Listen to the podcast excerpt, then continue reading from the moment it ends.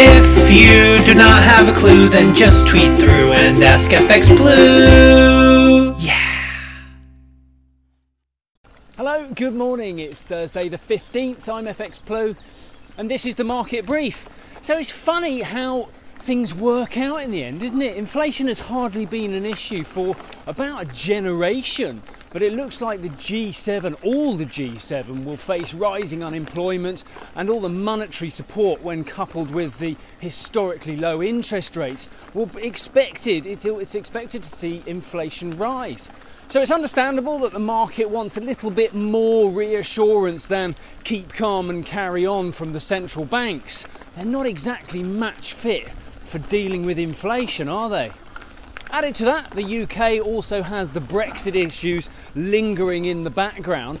COVID, of course, served as a rather large distraction to all that, but a lot of the issues could still come back to bite. Remember how trade basically collapsed in January due to all the confusion about the new documentation. Well, business has begun to recover. That was evidenced by a 0.4% uh, GDP growth in February, but we are not out of the woods yet, that's for sure.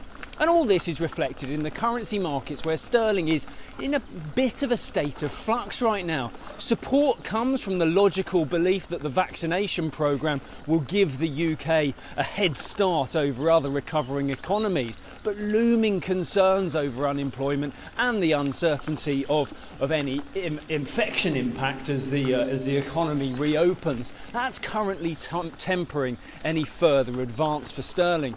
Yesterday we posted gains against the dollar though. We saw a high of about 138.10 and we kick off this morning around 137.85. Powell's been on. Uh, no great surprise to hear him speaking about inflation again. He's still trying to reassure the market that they've got this all under control.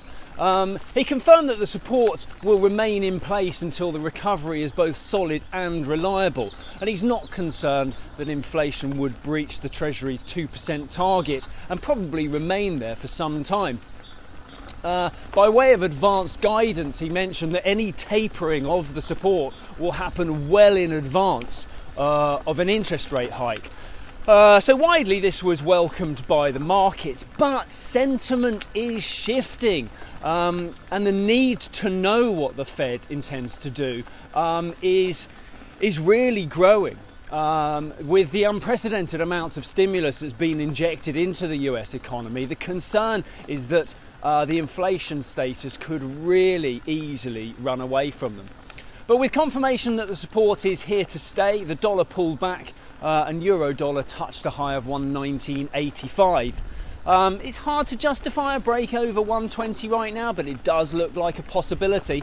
And the ECB would probably tolerate the uh, the negative effect that would have on exports um, due to the dampening effect it would have on inflation. Inflation probably do them a little bit of a favour in the short term.